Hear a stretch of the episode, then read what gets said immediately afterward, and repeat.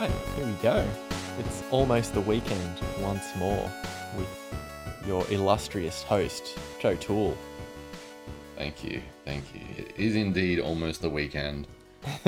um, and welcome back. Welcome back, I guess, is a weird way to put it. But here we are again with my fellow co-host, King Among Kings, Solomon Island's owner, and um, Lord of the Moon, Darian. Oh, it feels good to be here. Um, I'm actually really excited for this week because yeah. it's it's a crossover of two of my favorite things, which yeah, hell yeah, video games and film. Oh, you've spoiled it. I was going to ask you how was the week and what have you been playing? Oh shit, you uh, jumped right ahead. It's fine. Um, look, I'm I'm good. Um, yeah. I'm good now. I had a pretty I had a pretty uh downtime heavy week. Um, I wasn't really able to read. Uh, mm. Which was very frustrating, so I couldn't play Disco Elysium at all. Yeah, damn. That game's one hundred percent reading, right? Yeah, pretty much. Um, so I watched season one of Fargo, the T V series, uh-huh. and that was excellent. I had heard it was good, but the storyline is different from the, the Coen Brothers movie, but the... Th- themes and atmosphere and uh, humor is is all there, and it just feels so great to be in that world again. Yeah. The, Where did the, you watch that? Uh, it was on Netflix. Oh, um, nice. Yeah. But the thing I loved the most about it was the hitman played by Billy Bob Thornton. He's so incredibly charismatic, and he has so much screen time. It's not like Silence of the Lambs where our boy Anthony Hopkins is on there for ten minutes and still wins the Oscar because he's just dripping with charisma. Yeah. But it's it's it's the same kind of deal here. You just can't take your eyes off him, and he's in every episode and he has long sequences, and it's just awesome. That's awesome. So, it's wait, really did, did Anthony Hopkins win an Oscar after twenty minutes of performance? Uh yeah, he, he he won the Oscar for Silence of the Lambs, and oh. he was he was only on screen for ten or eleven minutes. That's amazing. That's mm. so crazy. I feel mm. like I knew that, but I, I hadn't put together that he's such a minor. Ca- I mean, he's like a major character, but he's not. He doesn't have much screen time. Yeah. As far as yeah. like the movie is concerned, yeah, that's so awesome. Yeah, yeah, really, really impressive, and hard to disagree with as well. Like Jodie Foster does an amazing job, but it's just. Man, when when casting meets character in in the ultimate matchup, it's just so evident. So yeah. like, yeah, I, I I got a lot of time for his scenes in that movie. Yeah, yeah.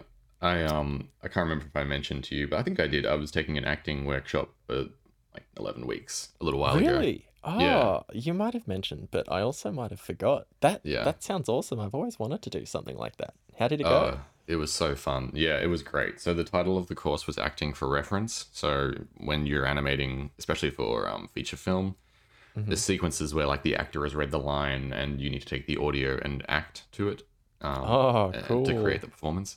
And so like what a lot of animators do is they film themselves doing the scene, doing acting the shot mm-hmm. using a camera, right? And just, just sit in front of the camera or stand or do whatever the acting requires. Yep. And, um, and a lot of the time, most... folks don't know how to act. And so Dude, you get a lot of, yeah. Acting is really hard. And mm-hmm. and people have these base opinions like, you know, Keanu Reeves is an all right actor. And it's like when you're at that level, you're actually a pretty good actor.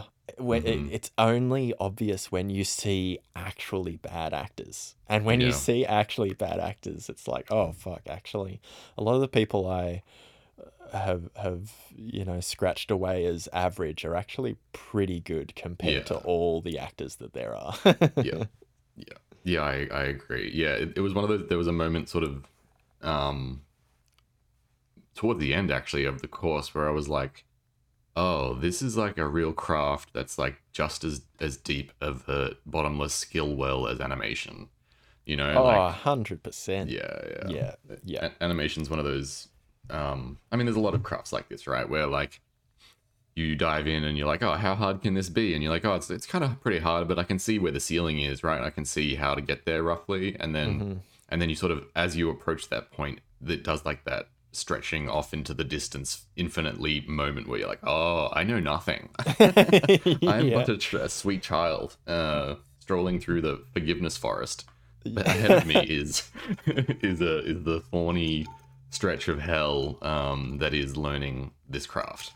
Uh, yeah. So, yeah, I had that moment with the acting workshop. I was like, oh, there's I'm I I know nothing. This is so impressive how deep this goes, and mm. uh, and just how it's like it sort of slots right on next to animation as like something that's useful to know to be able to improve your what you do within animation. And so I was like, yeah, yeah this is dope. This is such a cool thing to learn about. um, that's awesome. And, and so much of it is like so fundamental as well, right? Like knowing what your character wants to do in the scene is just like something that I feel like people don't ask themselves before they even start acting, doing the acting in their shot. They're just like, oh, just move move around and, and gesture, and then that's kind of what acting is, right? And like, right, yeah. And then, you know, you, you end up with like all of this really contrived, feeling weird, um, telegraphy style acting that's like, something's off about this. Um, and that was the other thing as well, is like, it, it really gave me like a nice lens through which to critique other animators' acting stuff. Mm, so right, knowing the sorts of questions to ask and and and like really just being like why to a lot of the stuff, because a lot of the time animators feel the need to move things around as being animators, you know, like mm-hmm. we like to animate stuff, but a lot mm-hmm. of the time in an acting piece, pe- when they're people are really acting, they're not moving very much. yeah. They tend to not do a whole heap of moving unless the scene calls for it, right? The scenes certainly where that is the case, but like animators see, they'll get a shot or they'll get a line and they're just like, oh, every single phrase needs to have an action associated with it, you know? So you get, right, yeah, you get a lot of that. Yeah, and I, I think that why rabbit hole is really deep as well. Mm-hmm. And and I think what lifted the veil for me was starting to watch interviews with actors after I'd yeah. seen a film about how they played the character and their perception of like what the character wants and that kind of thing.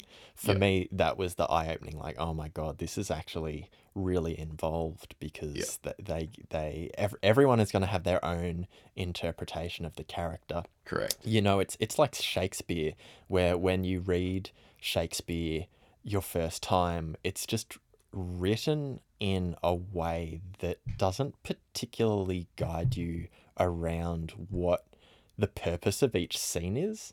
Like the yeah. dialogue is there, but there are a lot of like questions and mood changes that someone who's experienced with Shakespeare or like a Shakespeare director will pull from the dialogue that isn't obvious to you initially.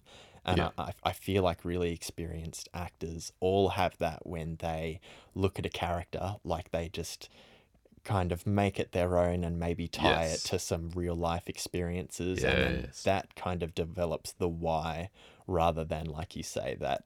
Uh, that you're a smart of... man. You basically pull apart the um, the uh, crux of what the course teaches throughout the, the eleven weeks. Um, but yeah, so like each each week was like.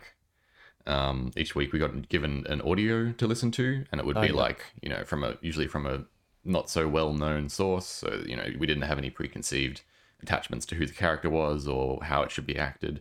Mm. Um, it was usually between thirty seconds and a minute long, which is quite long. Normally in animation for acting, you try to keep it under ten seconds, just because acting for animation is quite complicated and most mm-hmm. people struggle. Right. Um, but yeah, so it was nice to be able to like have a bit of a longer uh, breadth of time. And so you had like a week to film the reference. And so when you think about it, it's like a week is a really long freaking time mm. um, to sit in front of a camera and act. But really, the most of the week is spent thinking about who you are and what you want in the scene and whether or not you can get it. Right. And like, and developing what who your character is, you know, because they don't tell you anything about who your character is. You just have to invent it. Right. So yeah. like. The line might be, um, you're playing a woman talking to her daughter, and your daughter is, you know, um, seeing a guy who she's been interested in for a long time, who you think is like a deadbeat or whatever, you know. So you've got to like choose whether you want to play the daughter or the mother, and mm. how you um, uh, like taking in what they're telling you. And a huge part of it as well was like, when you're not acting, when you're just listening to the other person talk, that is a really crucial part. mm. like like just actively listening is kind of fifty percent of the journey. There's like a whole other, you know, part of it where like a lot of actors and animators really struggle to just like wait for their turn to speak, you know, like yeah. they really just like sit yeah. there and their face goes blank while they're trying to think up the next line. And yeah, it's like a huge hurdle to overcome. Yeah. Anyway. So yeah, that was a really fun course, man. I, I really, uh, I wish I had have done it like five years ago. Like it's that yeah. kind of foundational beginning. Like everyone should should do this if they're oh. looking to get into the craft. That's awesome. Yeah. Yeah. Yeah. It's great to do things like that. Mm-hmm. Um, and then yeah, my week was good though. uh, I, I had my birthday yesterday. No, yeah. yes, yesterday. No, two days ago. Oh my god, yesterday was a write-off, my guy. Oh yeah, what did you do uh, for your birthday? For my birthday, I, well, I went to work, and um, and then afterwards we had a celebration at a place in the city called Chuckle Bar. Okay. Um, it was just me and work friends and friend friends, and um, nice. There's probably about twelve or thirteen of us, so it was pretty pretty small. But I don't know if you, do you know Chuckle Bar? I don't. It sounds like I'd like it though. Yeah, I think it used to be called New Guernica or something like that. Mm, yeah, that doesn't ring a bell either. It's like a in between two buildings, um, in the city. It's basically like a little alleyway, but smaller. Oh, um, not the not the place behind thirty Dirk. No, no, it's not. It's not near thirty Dirk. Oh, okay. Yeah. Um, and yeah, it's just, they just have cocktails and drinks and stuff. And, um, yeah, that was a really, really good time.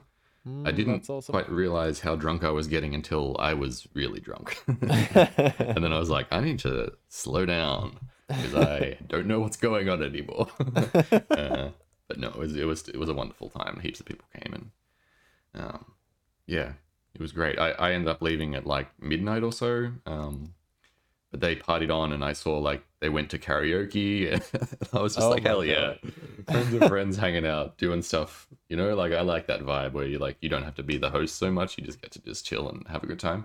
Totally, I think yeah. I think that's getting older.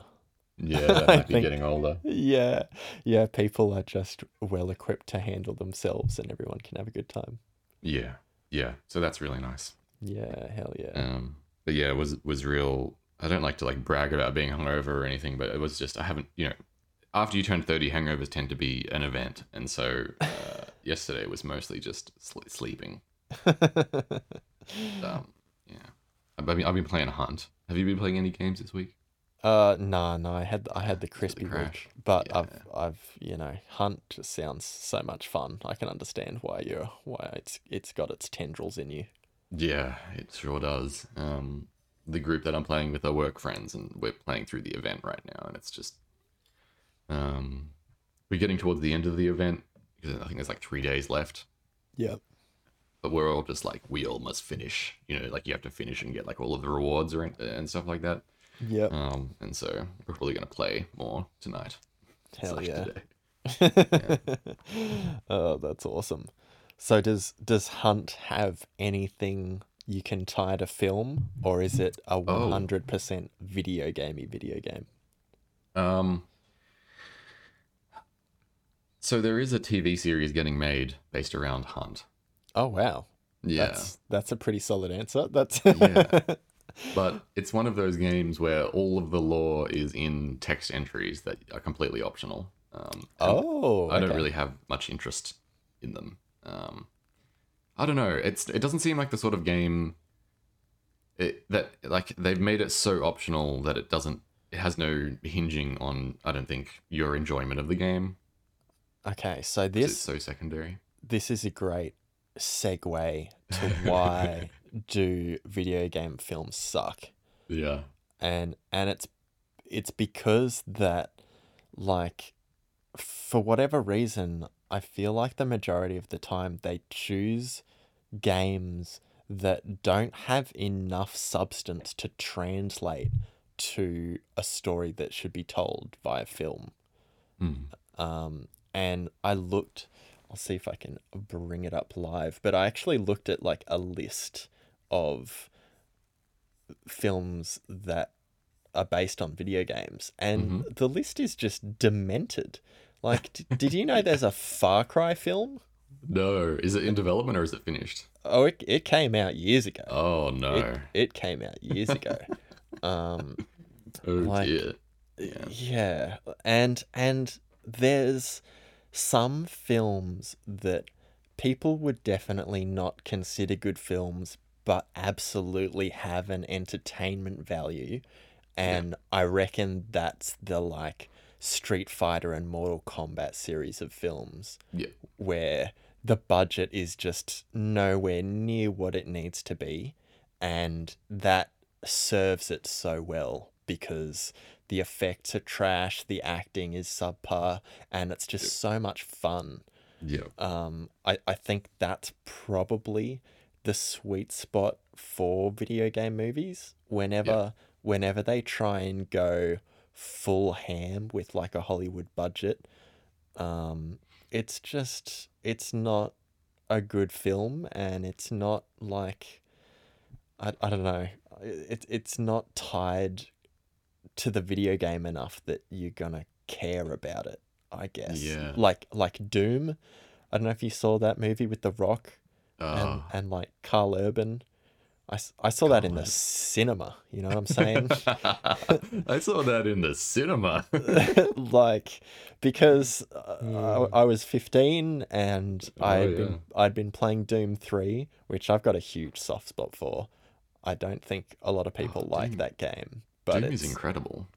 Yeah, well, no, I mean the third one specifically. Oh, wait, is um, that the one that was like on Xbox? Yeah, yeah. And it it was like they really lent on the horror aspect right. of it. Yes, rather, I remember right. it. I rented it once. Yeah, yeah. Back when you could rent video games. Oh, that really ages me right there, doesn't it? Throwback. Back to the Video yeah. Easy slash Blockbuster days where you could rent. You could rent consoles. Yeah, yeah. Yeah, what totally. a time. Yeah, Ren- I mean, renting. Bring it back. Uh, I want to uh, go back. Yeah, dude. I think I think we have lost something beautiful in the way we browse. A hundred percent. Oh, I was talking about this the other day. Yes, keep going. uh, big, well, I mean, I was like a video store fanatic. You know, I lived yeah. in this cozy ass quaint beach town, and it had one video store run by the one dude with a pug. And uh-huh. um, glorious. It it just like there was no rhyme or reason to the selection of films they would get in. So right. like you would it, it had everything from like student films made down the street to like you know the the latest Blockbuster. And I yeah. feel like I discovered so many films that I would never have found, or even if I had found them, probably wouldn't have watched if I'd just been looking on Netflix or something like that. Yeah. Yeah, that's awesome. Yeah, there's something so um, optimized these days about the browsing experience. You know, like they mm. A B test the cover image of the the show, which is such a weird thing. When you think back to like the, the video store experience, a lot of the time you would you would like find something based on the um on the D V D cover or the or the V H S cover. Exactly. And sometimes it was just the spine of the V H S because they were stacked mm. so to- so closely together. And so yeah. you'd have like the font to go off and maybe a bit of a splash of red or something. And that's mm. kind of it. And then like everything else was just you just had to flip them open and have a look and or like, you know, take it out of the uh, off the shelf to be able to see the front cover. And yeah, there's as a result, you get some really dope front covers. Whereas I feel like with Netflix and everything like that, it's so optimized. It's like they all kind of look the same. It's like the um, iOS app icon version of man screaming to the right. You know? Have you ever seen that stuff? yeah, yeah, yeah. Well, I think because we live in the world of the algorithm, mm. um, I I heard from a friend, and I don't know if this is true, but it would make a lot of sense, is that there's quite a few alternate covers for like every show or movie on Netflix. Yes. And it basically um, analyzes what you've already seen. So for instance, I've watched a lot of Toni Collette movies on Netflix because mm-hmm. I love Toni Collette. And so every time Netflix gets something that has Toni Collette in it, she's she's the picture. She's the and, picture, yeah. Yeah, and same goes for like Jake Gill- Gyllenhaal and all these actors that, yeah. that I follow and will just kind of watch regardless of what kind of movie they're in. And it, it knows, it knows I like these actors, and it's like, That's... look... amazing. This this person was in this hyper trash movie that you wouldn't usually like, but Jake yeah. Gyllenhaal, and yeah, I'm like, all right. yeah, yeah, right. You you get like, it's not even just like A B testing, right? It's it's that level of content um, curation where they'll they'll go out of their way to have every actor featured in the movie have their own version of the icon or of the cover image or whatever. Mm, um, and that's. That's an interesting way of Netflix selling you content to watch, right? Because yeah. it's just taking a pretty good guess um, at what it thinks you'll like. But the issue with algorithm-based s- suggestions is that sometimes the al- algorithm is shit. Like when it uh, divides up films by category, I feel like it gets it wrong all the time, you know, yeah. when it suggests horror films or thrillers. Yeah. Like, yeah. you know, going through the video store, when you're in the horror section, they were all bona fide horror films. Yeah. And most and of the them... the covers you'd... were scary. And the covers were fucked. Like, the yeah. covers would scare the shit out of you. And you're like, all right, yeah, yeah. this is going to be a good time. I remember, like... sometimes not wanting to walk down the horror section because my eye would like catch a glance of some fucked up horror image on the front cover. Like, that's how fucked up it was back then as a kid. That that's dope. That's yeah. so good. Uh, yeah. The, yeah, the problem that I have with the, the Netflix thing is it becomes so homogenized. You know, it's not like that. There's no mm. room for surprise anymore. Like, the whole point of the video store is like, oh, my, all the new releases of that movie that I wanted to watch are gone. I mm. guess I'm going to have to walk down this, like, section of the video store I don't really go down very often and just grab something because it's the kids that want to go and like the wife has got dinner or you know whatever. Like there's all sorts of situations where you're just like oh, I I don't have what I want available to me, or even just like I don't really know what I want, and so you just wander around, and that that feeling of like wandering around really isn't in the browsing experience of Netflix. I don't think it can be like that mm. it, unless you're in like virtual reality, it, and even then it's like. Problems with that, but like isn't yeah, isn't that funny though that like we're like how can we bring that feeling back? Uh, it's got to be V R, you know, like, yeah it's just got to be V R. It's so trash though, it's such a like poor analog. uh I don't yeah, know yeah uh, and maybe that's just like this is going to come up a lot, but like the grumpy old man in me we mentioned last week. But yeah I just I just need there's something about that experience of um going around the aisles of the video store and having your eye caught by something that, mm. that you might not have seen, and then getting it and either hating it or it being like the coolest thing you've ever seen, you know, like it's, it's, you just don't get that anymore. Yeah. I think, I think that's the, the key difference, right? Is just discovering gems. I, I yeah. don't really discover gems on Netflix, even no. though they've added that surprise me button. Have Ooh. You seen that button? Uh-huh. I'm never going to click that button ever. Me like, neither. I, I, okay. I, yeah, yeah. Like, you know, I've got a watch list. If it was a r- random button specific to my watch list, then maybe. But it's just not the same as, you know, having something catch your eye. Yeah. It goes back to the uh, Elden Ring example of being guided to, you know, an experience versus uncovering it yourself. Like it's that, yep. that is so much more, you know, a, the surprise me button is the most oxymoronic thing because it's like, because you're pressing a button. Like it's, that doesn't, that doesn't mean you're going to be surprised. it's, it's, it defeats the purpose of the button. And it's Netflix. Probably algorithmically organized to like give you something closely resembling your interests that you've already, you know, like, oh, I'm sure it is. Come I'm on, sure man. It is. It's not, that's not a real surprise. Oh my god. It's like yeah. okay, it's like all you've eaten all your life is like chicken wings and pizza, and then like you're like, oh, surprise me, and then you know what you're gonna get is gonna be either chicken on pizza or like chicken wings again. You know, like it's, it's not a surprise. Oh my god. Yeah, and like uh, s- s- tying things back to video games, I hired so many shit video games. Mm. like, oh yeah. Like, you know, I think that's probably the main way people played Gex.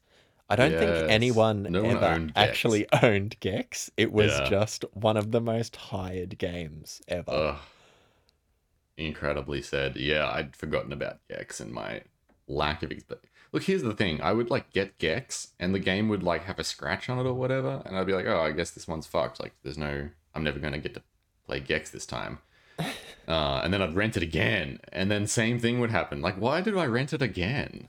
Like, something about the front cover on Gex really had me... Yeah, God. Had and me obsessed. Yeah, there, there's just, like... I, I think we've talked about this before, where the the... B-grade style of game that is is coming back now. It mm. like it used to run rampant in, in the hiring days because yeah. I, I think that was like a genuine way for publishers to make money, like selling to Matt, video stores. Yeah, like Matt Matt Damon talks about it in one of his interviews where um. someone asks him how streaming services have changed the industry. Mm. And, and he said, well, there's a lot more pressure to produce the kind of movies that everyone likes rather than the kind of movies yes. that I like. So yes. he, he tried to say, you know, he, he wants to make a drama film, which is what he did a lot in the nineties and, and was his favorite kind of film to be a part of. And, you know, you might have a hundred million dollar budget f- for that film and then fifty million dollars in marketing. And to earn that back in the cinema wasn't really a hundred percent of the goal. It yeah. it was to, to earn everything back eventually and make a profit, but you would have this second wind when it hit the video stores. Right. Um, and like, you know, that, that overnight, I, I don't know, I feel like it was like, I don't know, five bucks, six bucks, sometimes even seven dollars. Like yeah, I, I, I just, yeah, like a just to D V D, and you could only have it for the night. Yeah. Like it, it was like a scarcity thing, and it was like a recency bias thing, and it just yeah. like made it exciting. And, and that was a real, um, opportunity for, for publishers to make their money back. And I wonder if the same kind of thing applied to video games, where like, how mm. many people bought Sarge's Heroes? You know, no one bought that fucking game, but so many people have played it because yeah. it was just like, it was in every video store I ever went to during that era. Yeah. Yeah. I, I know what you're saying. Um, yeah, I, I have a memory of, of renting, Uh, what was it? Is it one? It was a Naughty Dog game way back when. Uh, oh, Jack and Daxter. No, um, they did another one. They've they've done like remakes of it recently. It's like the little band Crash Bandicoot, the little Bandicoot. Crash Bandicoot. Renting that, and then oh, like yeah.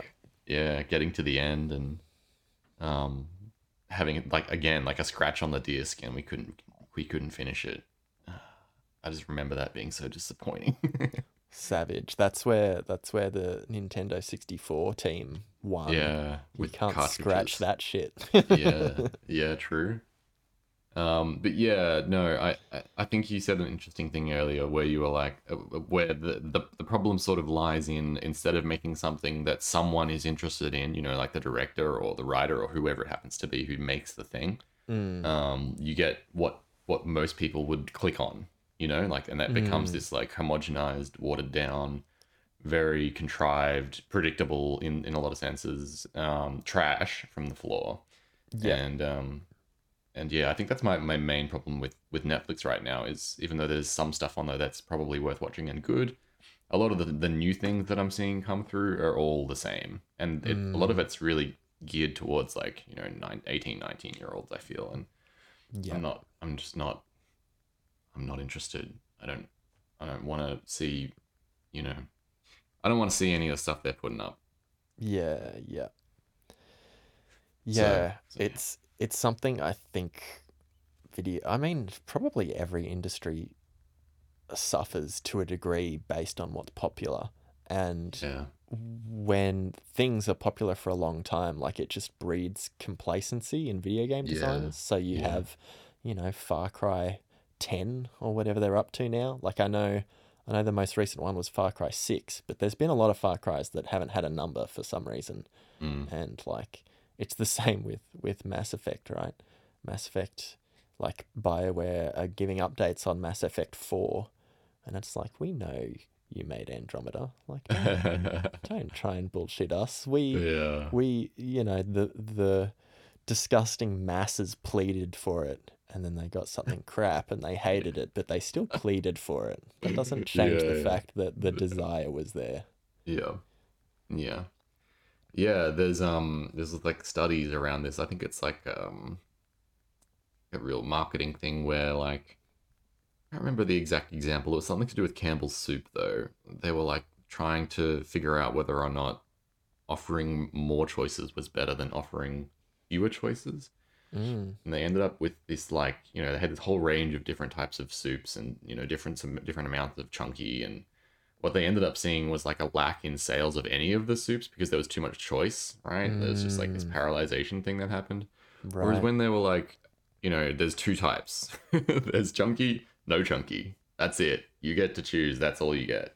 They, mm. they like, you know, they saw a great deal more business. Mm. Um, and there's this whole thing of like the consumer doesn't really know what they want. Yeah. Really, when it comes down to it, they think they know. They they like they get together and there's like focus groups and you know the the this is the problem with the algorithm is it tells the publishers and the the um, streaming services what people want. But it doesn't really tell them what they want. it doesn't. Yeah. It doesn't give them any any semblance of like useful data around what could be interesting to happen next. Mm, like it yeah. just tells them what's happening now. Yeah, exactly, and that's like that shoots the creative foot mm-hmm. in the foot. Uh, that was a bad analogy. no, but, you... uh... um, but I was I was gonna ask, did you see that recent Harry Potter game trailer? Uh, yes. So the the gameplay one that was like yes. maybe t- yeah. So don't you think that is the kind of game that an algorithm spits out, like popular yeah. I P, and then everything in that game is exactly what I want to see with zero mm. surprises.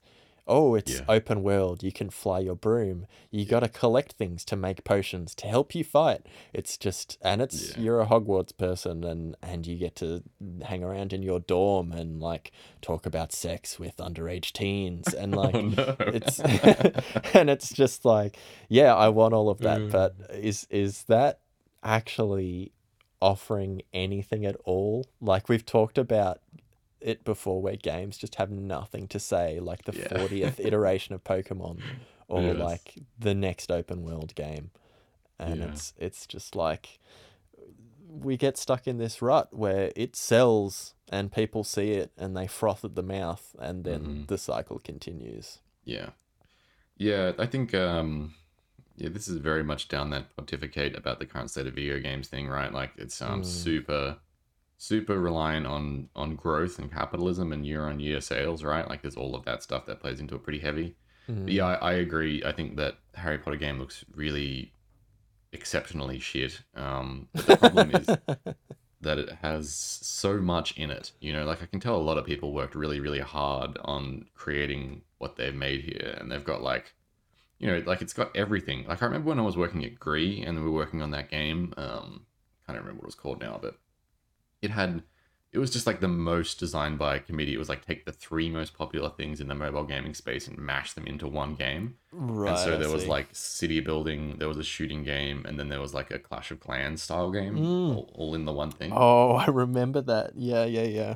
And I remember all... shooting Zambas on your phone. Yeah, yeah, yeah. Um, and yeah, the, the whole goal of it was like, oh, they'll, you know, anyone who plays this game will have something for them, and you don't have to necessarily engage heavily with any one section to still enjoy the game. Mm. The problem was it was just like a balancing nightmare. Um, right. Because all of the different games had different types of currencies and there was supposed to be like in- interconnectedness between the modes. And it's, it's like a, you really need like a single person to be like heading up the design, but they had like, you know, product owners signed on and signed off throughout the couple of years that I was there on, on the different parts of it. And it was just like such a, a web uh, tangled web. And I kind of feel the same way about this Harry Potter game. There's just so many parts. There's like, you know, like there's the open world part, and then there's like the crafting part, and then there's like the engaging combat part.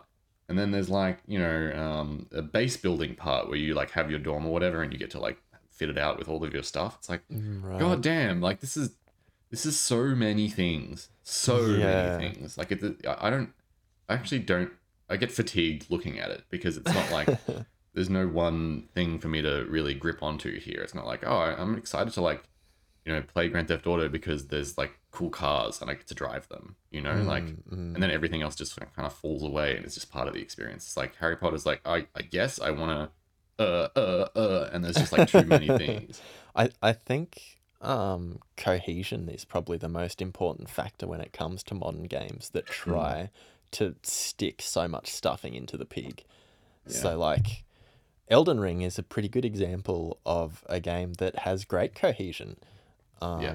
Like the the main aspect of the game is exploration, um, and when you explore, you find challenges, and those challenges often result in rewards, and those raw rewards help you either right. overcome other challenges, or they make exploration easier. And it's just like that's, that's the formula. That's yeah. pretty great. Like yeah. it, it, it's it's an example of a game where everything in that game serves something else in the game. Yeah. Um, yeah. And I think we take it for granted in, in games like Elden Ring, or, you know, games that FromSoft produce just because they're so good as a standard. Yeah. Um, I know I, I take that kind of thing for granted, and it's only when I play something like Ghost of Tsushima or, or Control where, like, I hear a lot of good things and I'm like, this is a supremely average experience. Yeah. Like it has some, it has some amazing things, but it has some torturous things. Yeah. And like, I feel like people overlook cohesiveness in video games because it does a bunch of other stuff that is either old stuff that they've done really well, or in rare instances, new stuff. Like in Control, they did some new stuff that was pretty yeah. great. Yeah. Um, But yeah, I think I think cohesion is like the the main challenge when it comes to game design, and like finding meaningful interaction in a world like Harry Potter. Yeah. Yeah, look, I think you've really struck something pretty good there. Cohesion is hard in video games because we don't usually have a strong direction. Um, usually what it ends up being is like a few leaders within the game sort of work together, especially in larger studios, work together to have some amalgam of the, you know, all of their opinions and vision, and right, you, compared yeah. to a movie, you know, like The Lighthouse or something, right, where like the, the cohesion is so solid, like everything oh fits God. in the world, and it's like to the point of like odd choices, and that but the odd choices make sense because they're from the same person that made all the other choices, you know, mm, like mm. it's that singular, it's it's a little bit, you know, there's like a kind of darker side to this, which is like the auteur side, where it's like people, there's no challenging the auteur, you just have to, it's like a yes man thing. mm. Um and that's like the the flip side of it a little bit, but um it, I think that's why a lot of people really like indie games, is because they're made by smaller teams with um simpler vision, usually by, you know, people, there's not a whole lot of room for creative wheel room in smaller teams when like maybe there's three pe- three people in total working on it, and two of the three people don't care about the look of the game. They're concerned about does it work, and um and uh and marketing it or something, you know, like yeah all of the rest of the work's getting done by this one person, so you get a solid cohesion. Right. And I think I think that also ties back to walking into a video store, like mm-hmm. the constraints you have actually boost your creativity in a way, like because you're only giving given a, a specific set of parameters and yeah. maybe a specific time and budget, you're like, all right, well this is this is all we can do, and we have to do something, yeah. so let's go for it. Like yeah. rather than, you know, uh, any any of the, the yearly triple A games that are this kind of muddy pool of all their old games and maybe yeah. one or two new mechanics. Yeah, yeah, that have to do something part of it is really beautiful, because it's like mm. and and it's something that is lost and a, a little bit worrisome when you look at services like Game Pass and um, PlayStation's new offering with what they're trying to do with the PlayStation service, where you get, you know, you pay a subscription like a Netflix subscription and you have access to a library. Yeah, um, and so. and I, I know that that was something you talked about in your news segment, but that yeah. was a couple of weeks ago now, and still we know nothing about, like, there hasn't been, you know, much we, an update. Yeah, we know the price, and you don't. You still don't know what you're getting for the price, which is so yeah. dumb. Yeah, yeah, it's it's bonkers. But yeah, so you get, you know, that aspect of having to choose something, I think, was is so um, relatable and maybe even a little bit nostalgic for a lot of people. Of like, I get to pick one video game for Christmas this year from grandma or whatever it is, you know, like there's, mm. and I, I, I can only pick one. Mm. You go to the shop and there's like, oh, there's like thirty games here. Mm. I guess I'm going to pick the one with like the coolest cover, or the one that's on the cover of the magazine that I read, you know, like, mm. it, it, whereas a, a, a subscription service, you get access to hundreds of games and you just, you pay one thing, and sure, it's convenient to have to pay one thing and you get a hundred, hundreds of games. But there's no impetus for you to really play any of them because you didn't make a choice. Right. You know? So that that asks the question, does convenience kill creativity? Ooh, I think um I think capitalism kills creativity. A hundred percent. Yeah, I'm with you. Yeah, I'm with you all I, the way. I think there's um there's a certain part of it where it's like, yes, the artist needs to survive, they need to be able to eat and support themselves and grow and, you know, move forward in their career and all that sort of stuff, which is mm-hmm. which I, there is a solution for, um but uh, I don't I don't really know the answer right now, but um yeah the, the problem is that when you have systems like the one that we're in right now, um where, you know, the masses basically decide the vision of what gets made next, Mm. Um, you end up with, instead of constraints, you end up with, um, you end up with, you know, like a like a status quo or like a quota to fulfill, right? It's not like yeah. a constraint; it's like a quota. Yeah. And so yeah, it's it does kill creativity, um, in in a lot of ways. But um, it's, I I don't want to say it as like a broad sweeping statement. I think I think there's a lot of really wild, cool stuff happening in both film and video games these days, despite all of this stuff. Yeah, um, yeah. And so and... I think in, in a way, um, it might even be a cool new constraint for the medium to kind of not overcome, but move through.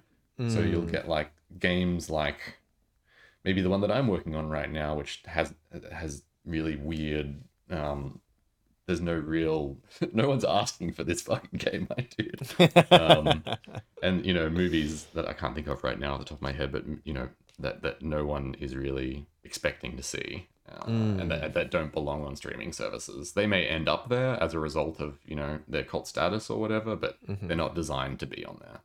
Yeah, and, and something that I feel I should say is just because something is popular doesn't mean it's bad. Correct. You, you know, we're not Aphex Twin from the early nineties.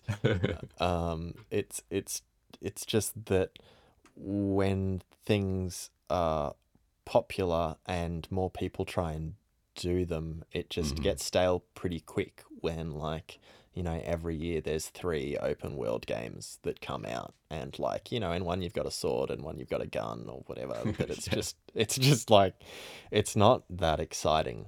Um, yeah. And I think, especially in young people, there's this weird, and it's like a very human thing, there's this weird idea that you have to feel loyalty to something. Um, like, if I buy yeah. Far Cry three and I really loved it, that there's some weird human thing where I'm like, okay, I'm loyal to the Far Cry series. Far Cry yeah. three was really good. Okay, four wasn't quite as good. I don't know what the next one was, but I'll, I'll get that as well. And like, really, it, it starts to become more about like your loyalty and what was good in the past rather than yeah. what you actually enjoy in the present. Totally. Yeah, that's a really interesting point as well. Um, I want to sort of pivot us around a little bit because I was watching the Tim Rogers video on Pac-Man throughout the week, like four hours long. Oh, um, how good is Tim Rogers? I'm so love... glad you liked him, dude. Oh, dude. He's he's just, um, his attention to detail is something that I really admire in people. Mm. And like, he tackles the way he handles talking about video games like a project. Like oh, it, it's it, so thorough.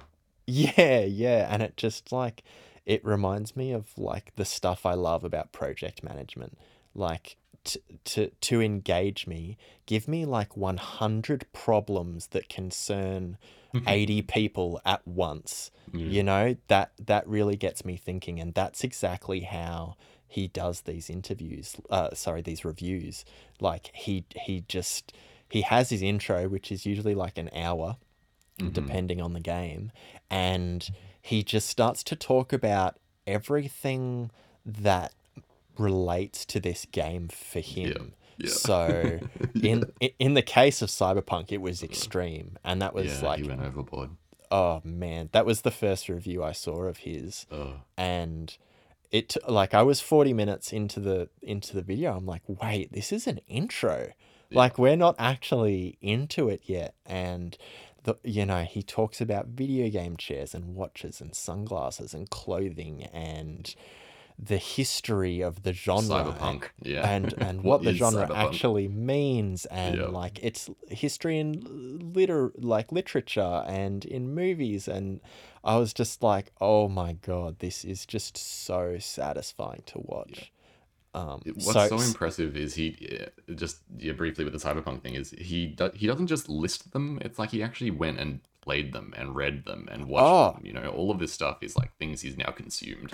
Oh, right. So that that's the difference, right? There's yeah. there's it's one thing to be knowledgeable, but like I feel like when I would say prepare for certain aspects of a project, I would just read up on them and be able to talk to them, but I'd basically be regurgitating. Yeah. Whereas he has his own experiences with everything he talks about and is able to give his specific opinion. Yeah. Yeah, totally. And so uh, during this Pac-Man video, he was talking a lot about like, um, the various machinations and incanta- uh, not um, iterations of Pac-Man over the years oh, that yeah. have all been like really odd, um, often not by the original creator of Pac-Man, um, analogs of the thing. And right. he was talking about um, how some some games end up go- going on to have movies or properties associated with them. Like there's a, there's actually a Pac-Man T V show. Um, But then he was like, why is there no Mona Lisa movie? And then he said, because the you know Mona Lisa is a work of art and there's no Pac-Man movie, or there should never be a Pac-Man movie because Pac-Man is a work of art. I was oh. like, yes, I mean, there is no reason to adapt a perfect work of art, you know, the style of Pac-Man or Tetris, you know, like there's no need for this. It has mm. no... has no grounds to exist, and so like anything that does get made is kind of this like weak I mean of, um ha- how, how could it not be weak?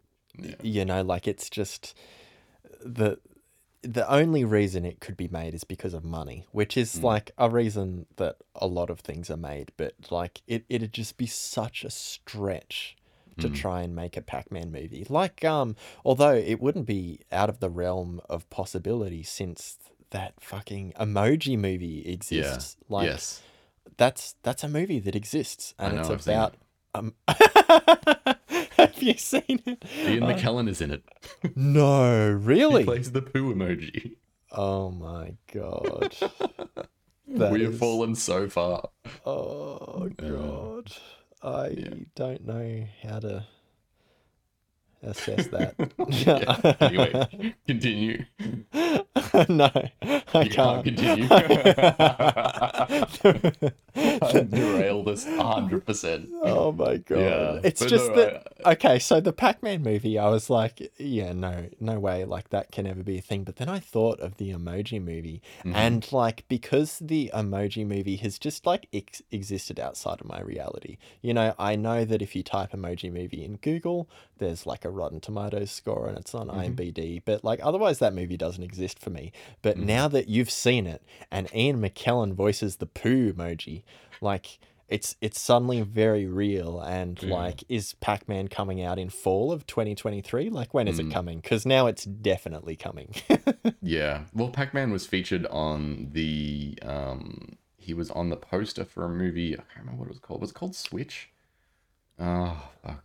There was oh, a, a, a, Wreck-It yeah. Ralph? That no, video game? Maybe? Yeah, he was in Wreck-It Ralph. Um, but Wreck-It Ralph is a slightly different beast. Oh, God. I have, what's the time? How much time do we have? I don't want to... we, got... Di- we got fifteen minutes. Oh, we got fifteen minutes. Okay. You know what? We'll we'll cover we'll cover Wreck-It Ralph another time. But yeah, um, I I think it's like certain video and oh god, so yeah, so certain video games like Pac-Man and and maybe even like The Last of Us, mm-hmm. and maybe even like um Mario. Mm-hmm. They're just like. They're so grounded in the medium, you know, like the mm. design of all of these things, maybe less Last of Us, but the Mario and Pac-Man, for example, mm-hmm. um, the design of them is so much a part of, of their like, um, existence, you know, like you can't pull any one part of any of these games apart and then not still have the rest of the game. Right. You know what I mean? Like you yep. can't, you can't take one of the ghosts out of Pac-Man or like the, the um the maze that like sends you from one end to the other out of Pac-Man. You, you don't have that game anymore. It's yep. just not the same. Yeah. Um, and so going so far as to abstract it into an entirely different medium is just like, it's not sacrilege, but it's like, it's just uh, it's just like futile. There's no, there's no real, you can't, you can never do it. Right. It's like, and it's I, like I, turning I, water into gold or whatever. It's just not. Ex- exactly. And I think that's why video game movies suck. Because yeah. that's what they try to do. And, y- you know, even if you just focus on something within a movie that's extremely important, like the story, mm-hmm. like movies have been around for a lot longer than video games, especially story-based video games. And when you take these I Ps that have been made into movies, like Sonic and Mario and all that kind oh, of thing, God. like, y- you, you, there's no story to pull, right? No. Like yeah, there's, there's there. so so you you've got the license to be able to write a story from scratch, and still it just always ends up being just shocking, just yeah. absolutely shocking. Like even you know, and and I'm not just saying that regarding video games made into movies for kids. Like you mm-hmm. know, m- maybe some kids get some enjoyment from the Sonic movie, and that's great. But like even using Doom as an example, which is like. You know, it had Hollywood actors and, and uh, a Hollywood budget. I'll be honest, I don't know what the budget is, but like seeing that movie for two thousand five, you like, yeah. you know, it had set design and it had set pieces and action. Mm-hmm. Like, you know, there was a lot going on. Um, and it it's just like, why wouldn't you just make a new movie? Like yeah, from, with all from, of those resources. Exactly. Like you've got those resources. You're not... You're going to have to break away from so many things that make Doom the video game, Doom the video game. Yeah. Like, why don't you just have, like, a hell-based event happen in a sci-fi world and you get to create brand new characters and a story to match?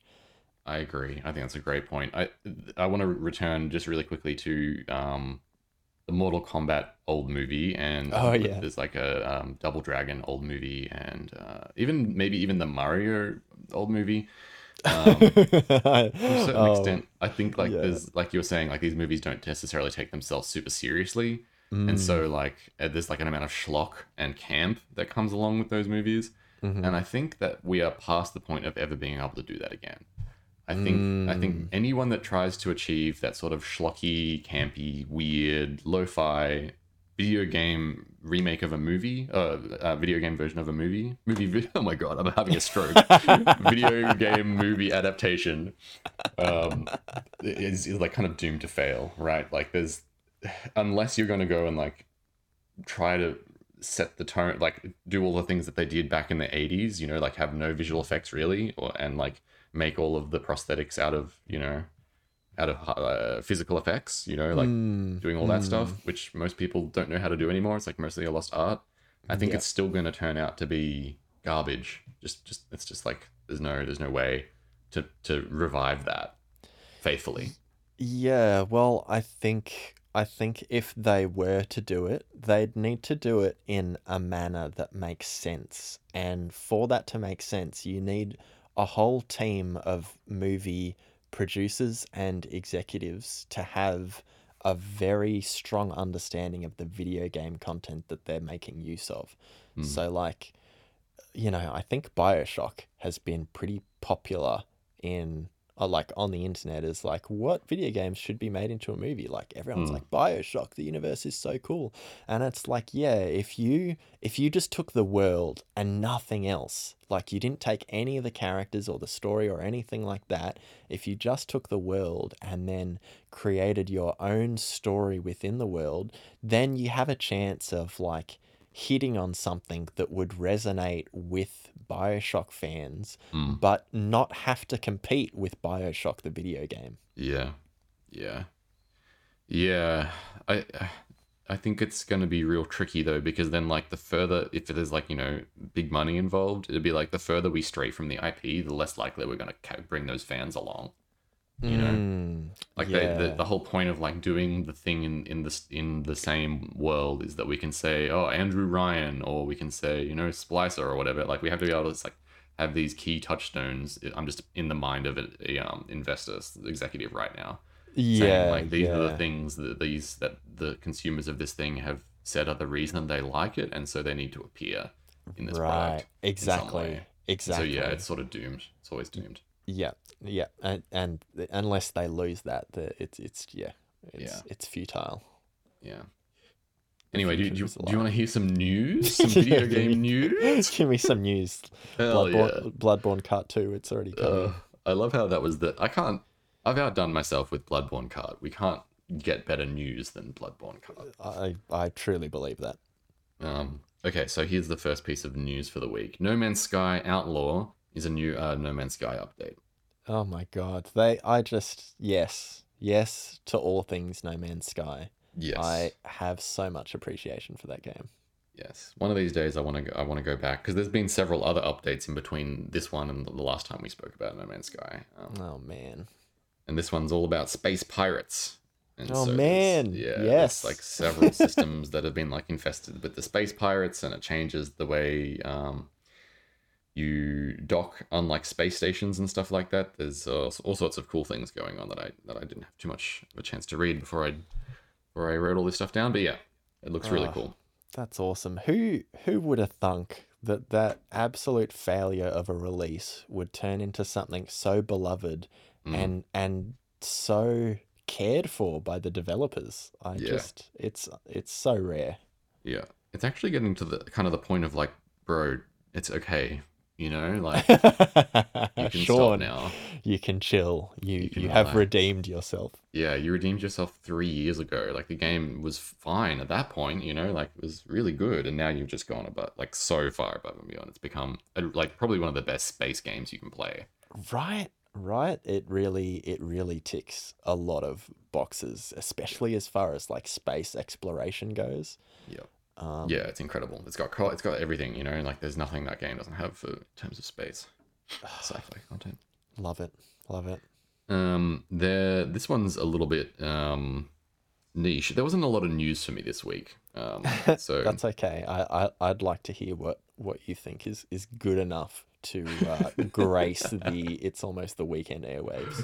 All right, very good. Uh, the standard is low, let me tell you that. Um, so Elden Ring player named Let Me Solo Her kills Malenia. Yes, yes, I was yeah. hope I was going to bring this up if you didn't, but I very love good. that you did.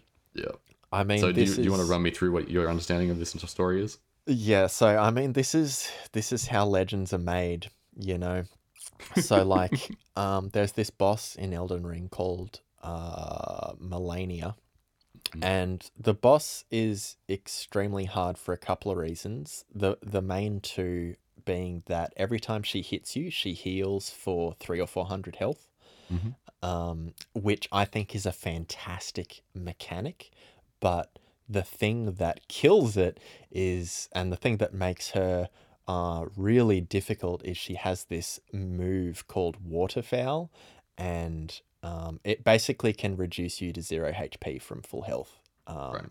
quite easily. And it's like a series of like four things she does. And within those four things, she attacks you from like, I don't know, five to fifteen times in like a second. Right. Um, so like it does a lot of damage really quickly. And a lot of players are finding this really difficult, even with help.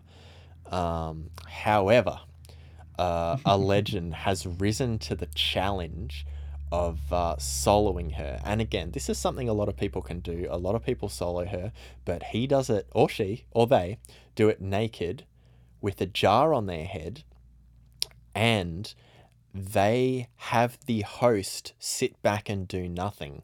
Yeah. So what so what that means is is they're being summoned to a world which automatically makes the boss harder, like more mm. health, more damage, and and this Let Me Solo Her person enters the boss room after the host. The host sits back and and just watches as this person emaciates Malenia.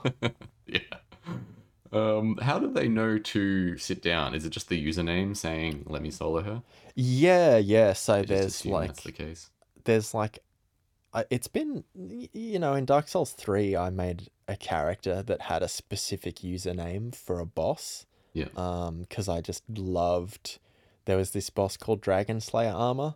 And, oh yeah, yeah. And like, I just got to the point where I could beat that boss without taking a hit, and I, I had some username that was, you know, summon me for Dragon Slayer only and sit back, yeah, or something yeah. like that. Like, but I mean, compared to Malenia, Dragon Slayer Armor is really easy.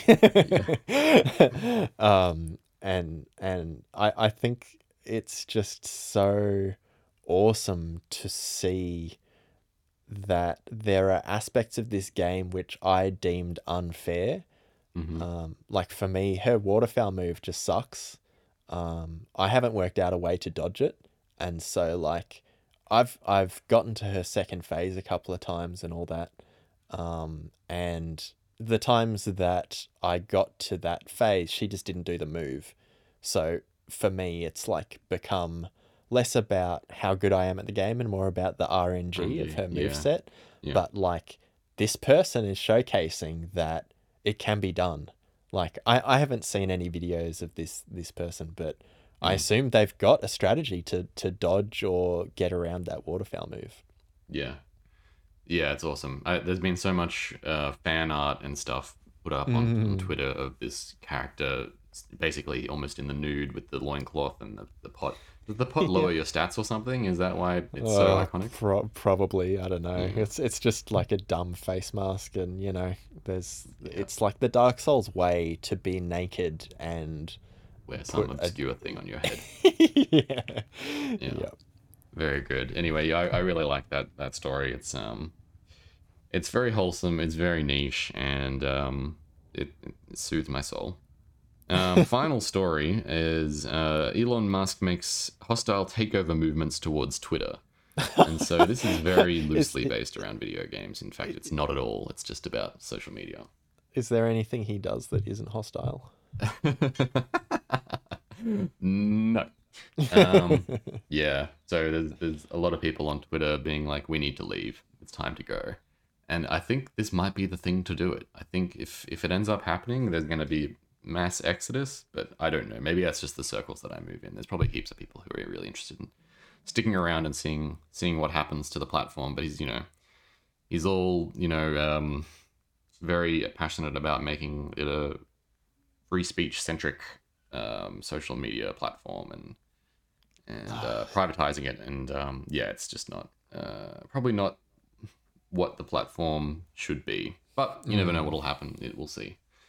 We shall see. Yeah. So is tw- like how is Twitter managed right now? Does it have like an owner, like the creator? There is C E O Jack Dorsey. Um, though I don't. I think he is. Um, fairly loosely involved these days at the management of the platform. I don't know. I'm right. I'm sort of speaking out of turn here. I'm not sure. Um, but I believe they're public, and I think um, Musk is just looking to buy a majority, right? Um, because he can. He has yeah. so many billions of dollars. Yeah. Um, and so yeah, yeah it's just a, a weird, a weird thing to to do amongst all of the other things that he is currently already doing. Yeah. Um, I mean, yeah. it's it's just it's just a real shame that, for one, billionaires exist, but for two, the offer that I saw most recently was for fifty-eight billion dollars. Yeah. And if if that's if if that what he it, it, he if he's got that amount, and like I was going to say throw around, but it's obviously an investment. Yeah. But but even so, I, I just think that amount of money is so obscene and can be used in just so many different ways. That oh, yeah. It's it's just so sad to hear when things are bought and sold for billions of dollars. Yeah. Like, I feel like something is wrong when that's the case. Yeah, it's there's huge issues in the world when it when things are at that gargantuan scale. Um, yeah. There's this really great video of this streamer named Reckful, uh, who um, unfortunately committed suicide a few years ago. But he has this breakdown of like how much a billion dollars is. Mm. And if I remember to, I'll put a link to it in the in the in the um uh, the description. But he's basically like, oh, you know, if you're doing a good for yourself as a streamer, you're making, you know, like one hundred thousand dollars, maybe two hundred thousand dollars if you're doing really well. Mm-hmm. He's like, that's really well. And then, you know, he's like, oh, sometimes people come by streams, you know, millionaires, maybe billionaires. Some people have a billion dollars, and he like writes down, you know, how much they often donate. You know, they'll donate a couple thousand dollars, or maybe they'll donate, you know, five hundred thousand. They'll just go wild and just donate a huge amount of money to the streamer. Jesus. And then he's like, oh, well, now we're actually going to break down how much a billion dollars is. And he goes through and he like goes in a text document and writes down like a million million million on rows, and then the next row is like, you know, and he adds it all up to however many millions a billion is equal to in this text document. And he's like, okay, so here's how much a billion is. It's like scrolling down a text document with all of these million dollar lines, right? Yeah, and he's like, right. okay, we're, we're gonna buy, you know, Lambos for all me and my friends. And he just goes through and like deletes the odd, you know, section of the document of, you know, a couple of these million dollar entries. And then he's like, okay, now I'm going to try and find where I lost that money by buying all my friends' Lambos. And he like scrolls through the document. It's like impossible to see that this uh. person has lost any money because of the, the nature of the way that he's presented the information. It's just like, you know what? That's really bad. That's not good. Yeah. You shouldn't be able to tell that you've, that you've, I mean, you should always be able to tell if you've spent over a million dollars, right? Like that's not a good sign. Yeah, it's disgusting. Yeah. And so, yeah, I'll, I'll send it to you. It's, it's very uh, enlightening and cool. Yeah, yeah. Well, yeah. The name Reckful rings a bell. I th- I think he did Hearthstone streaming at one stage. Yeah, yeah, probably. Yeah, mm. he was he was um pretty popular. Yeah. Um, but yeah, so that's a, a wild thing. People are moving to there's a site called Mastodon, mm-hmm. which is uh, a Twitter-like but ethically owned, and um, there's no predatory advertising, and it's all like really? open source and stuff. Yeah, really it's pretty cool. Yeah, Mastodon, because. Mm-hmm. I just haven't been interested in any of that stuff. And like, yeah. I see Phoebe's Instagram every now and again, and it's, it's insane how many ads are on there now. Yeah. yeah. Like it's, it's three posts and an ad, and, yeah. and that, that's just baloney. twenty-five percent yeah. ads. Yeah. Holy shit.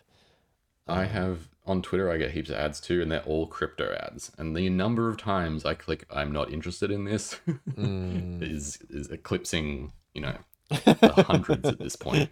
And I still get them. uh, anyway.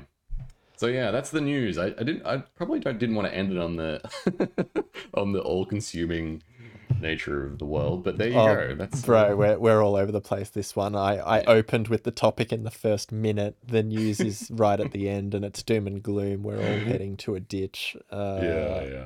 You but... know what? Here's what's beautiful is we get to sit down every Saturday and have a chat, and it's for a solid hour, and I fucking love it. And so that's, yeah, you know, me too. A highlight me too. of my week most of the time. Hell yeah. So, yeah. Hell yeah. Hopefully it's the highlight of your week as well, dear listener. Mm. Um, I, I guess we'll we'll see you all when it's almost the weekend again. Yay. Well done. Bye. Bye.